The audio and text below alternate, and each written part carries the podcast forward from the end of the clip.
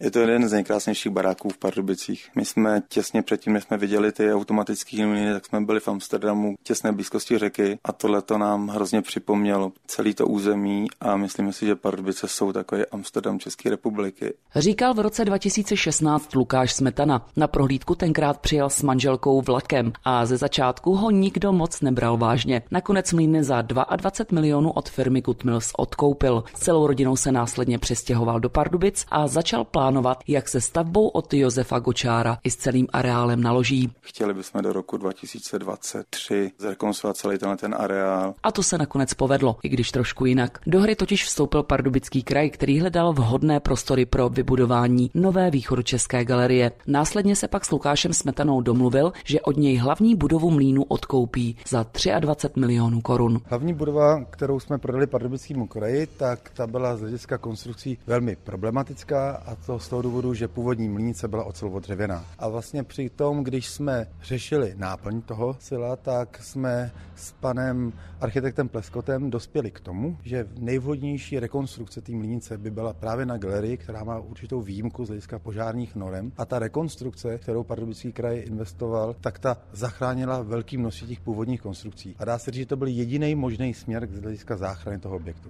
Lukáš Smetana si ale ponechal ve svém vlastnictví obilné silo, které Gočár navrhl o více než 10 let později a bylo přistavěné k hlavní budově až v roce 1924. Unikátnost celého stavebního procesu připomíná František Václavík z Pardubické univerzity. Že od toho roku 1910, kdy se začaly mlýny stavět, tak Gočár tu stavbu měl na stole vlastně čtyřikrát v průběhu 15 let. Není to tedy výsledkem jednoho nějakého architektonického návrhu, ale uvažování geniálního architekta v několika sledech za sebou. Do rekonstrukce se Lukáš Smetana pustil stejně jako hejtmanství v roce 2020. Na konci září se obilné silo otevře lidem. To historické silo se nachází v centru toho areálu. Jedná se vlastně o srdce prostě toho areálu a zároveň součástí rekonstrukce toho historického sila se dělá i plno jako veřejný prostranství. A to silo hlavně funguje pro širokou veřejnost jako určité zázemí prostě celého toho areálu, aby to fungovalo.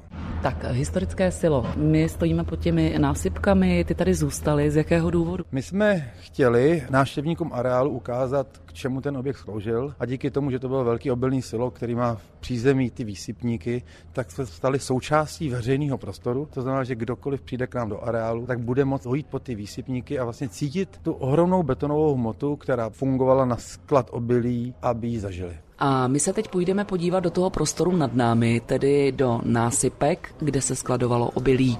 Obilné selo sloužilo na sklad obilí a Nacházel se zde 16 násypek, které nikdy nebyly zpřístupněny veřejnosti a dá se říct, že se nikdy nebyly zpřístupněny nikomu. To byly prostě velikánské betonové násypky, každá fungovala na 10 vagónů obilí a jenom malým servisním otvorem v případě nějakých revizí anebo čištění toho sila jsem vždycky někdo koslanil dovnitř. A nám přišlo hrozná škoda lidem neukázat ten monumentální prostor k naskladování toho obilí. A proto jsme se rozhodli, vzali jsme pilu na beton a vyřezali jsme do těch násypek otvory a dali jsme sem ocelový rošty, aby každý mohl vnímat ten prostor pod sebou a zároveň ten monumentální prostor nad námi. Čemu budou sloužit násypky? Ty násypky jsou zase, neříkám, že přímo součástí veřejného prostoru, ale mají tady takový jednosměrný provoz. V době otevření areálu budou lidi moci zažít ty násypky, ale každá násypka bude umět dělat obraz i zvuk a budou právě fungovat na různé digitální výstavy a zároveň budou fungovat při různých společenských akcích. Dveře se zavírají.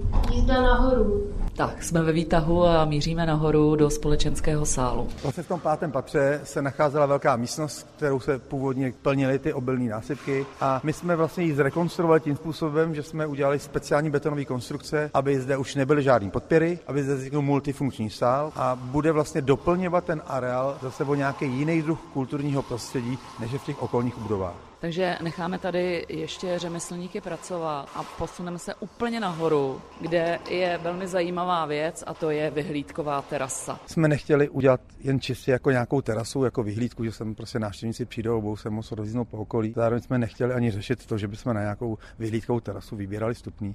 Takže jsme si řekli, že prostě otevřeme volně prostě střechu obilného sila a zároveň tady uděláme zázemí takového malého baru prostě a lidi budou moc nejen tady se prostě vylížet po okolí, ale dát si tady posedět a dát si sem tady kafe nebo nějaký drink. A to se už stane 29.